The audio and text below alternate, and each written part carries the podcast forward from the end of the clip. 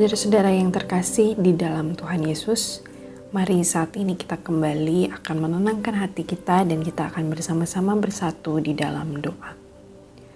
Tuhan Yesus, kami mengucap syukur kepada Tuhan jika pada hari ini kami boleh Tuhan berikan kesempatan lagi untuk kembali merenungkan firman Tuhan. Biarlah ya Tuhan, melalui firman yang kami renungkan ini, kami dapat sungguh memahami isi hati Tuhan dan kami dapat melakukan firman ini di dalam kehidupan kami sehari-hari. Terima kasih Tuhan, di dalam nama Tuhan Yesus kami sudah berdoa dan mengucap syukur. Amin. Saudara, mari kita membuka Alkitab kita dari Injil Lukas pasal yang kesebelas. Injil Lukas pasal yang kesebelas. Kita akan bersama membaca beberapa ayat dari Injil Lukas pasal sebelas ini. Yang menjadi fokus kita adalah ayat satu sampai ayat yang ke dua puluh delapan. Injil Lukas pasal sebelas ayat satu sampai dua puluh delapan, saya akan membacakan beberapa ayat saja. Yang pertama saya akan membaca ayat sembilan. Oleh karena itu aku berkata kepadamu, mintalah maka akan diberikan kepadamu. Carilah maka kamu akan mendapat. Ketoklah maka pintu akan dibukakan bagimu. Karena setiap orang yang meminta menerima, dan setiap orang yang mencari, mendapat. Dan setiap orang yang mengetok, baginya pintu dibukakan.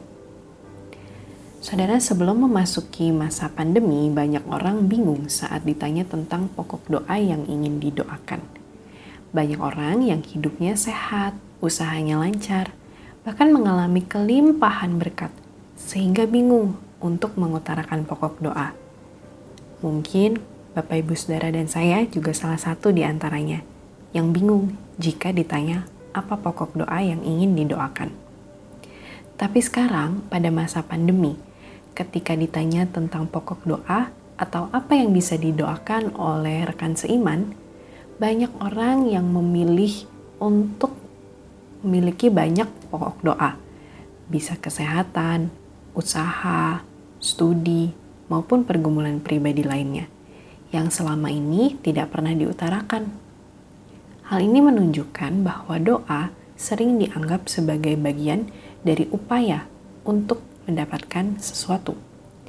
Saat kehidupan lancar, banyak orang merasa tidak memerlukan apapun, sehingga doa pun dianggap sebagai sesuatu yang kurang diperlukan.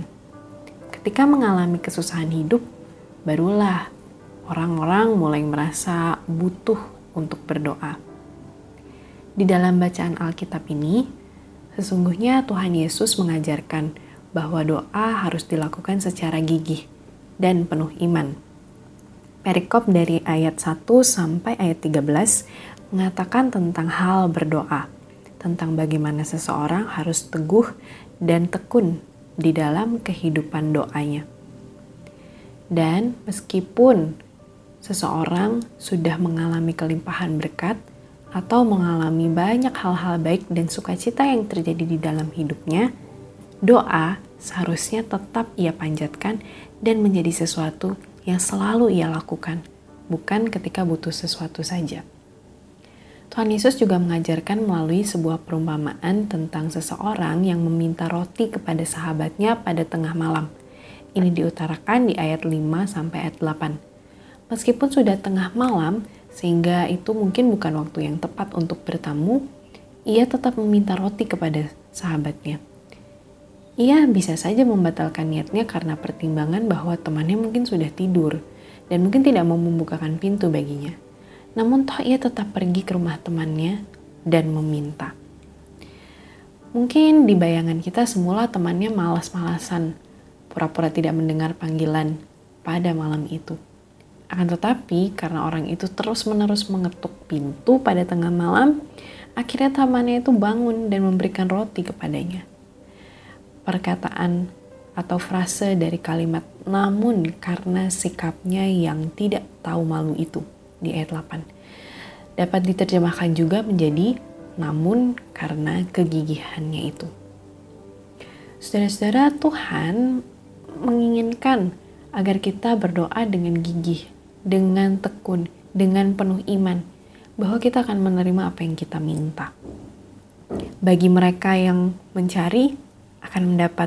Bagi mereka yang mengetuk, pintu akan dibukakan.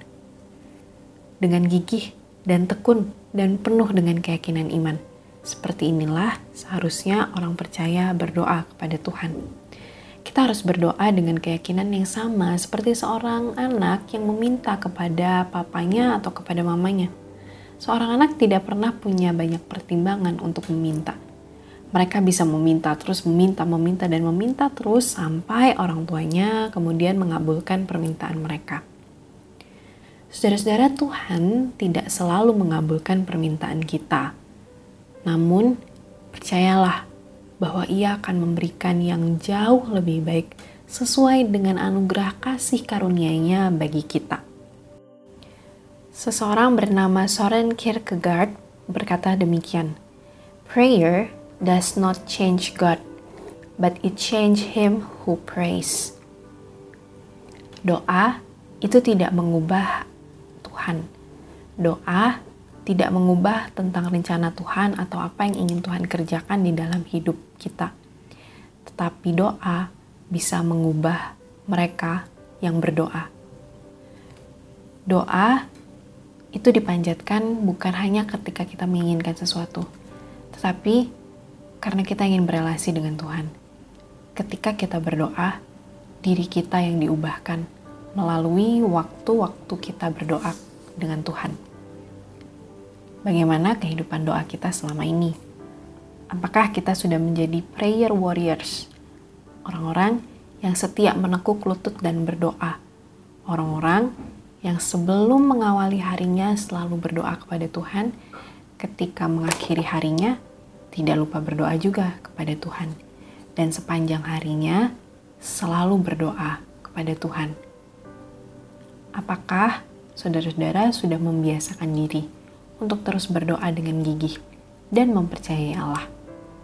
Doa tidak pernah mengubah Allah.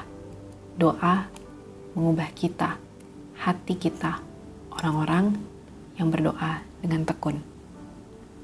Mari kita berdoa. Bapa kami yang di surga, dikuduskanlah namamu, datanglah kerajaanmu, jadilah kehendakmu di bumi seperti di surga. Berikanlah kami pada hari ini makanan kami yang secukupnya, dan ampunilah kami akan kesalahan kami, seperti kami mengampuni orang yang bersalah kepada kami. Dan janganlah membawa kami ke dalam pencobaan, tapi lepaskanlah kami daripada yang jahat.